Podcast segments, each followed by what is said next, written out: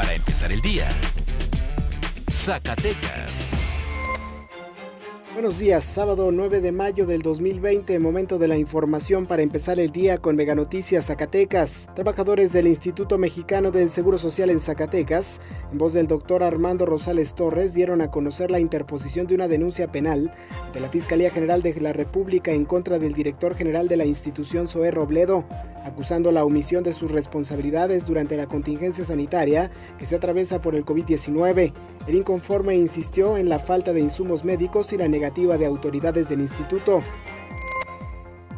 La Comisión de Derechos Humanos del Estado de Zacatecas expuso que los toques de queda y horas de arresto son inconstitucionales, ilegales y violatorios de los derechos humanos, ya que únicamente el presidente de la República, con previa aprobación de la Cámara Alta y Baja, puede decretar este tipo de medidas. La presidenta de la comisión, María de la Luz Domínguez Campos, informó que hasta el momento la comisión no cuenta con ninguna queja registrada en torno al libre tránsito.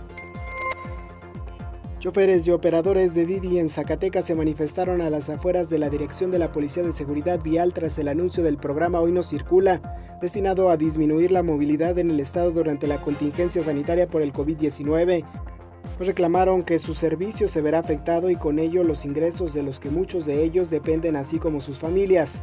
Una comisión fue recibida por autoridades de seguridad vial, sin embargo hasta el momento no se conocen acuerdos a consecuencia de la fuga registrada el pasado miércoles, donde dos cerreos del Centro Regional de Reinserción Social Varonil de Cieneguillas, por medio de un túnel que fue cavado desde el interior del penal, el cual medía una longitud aproximada de 50 metros, se realizaron revisiones en el Cerezo de Fresnillo, el Cerezo Femenil de Zacatecas, así lo notificó la Secretaría de Seguridad Pública.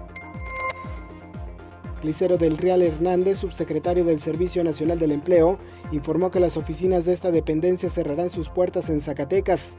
Hace dos días este servicio recibió un oficio por parte de la Secretaría de Hacienda y Crédito Público, donde le informaban que dejará de enviar el recurso pactado para este ejercicio 2020, por lo que quedarían sin trabajo 52 empleados. Ahora usted ya está bien informado para empezar el día con Mega Noticias Zacatecas.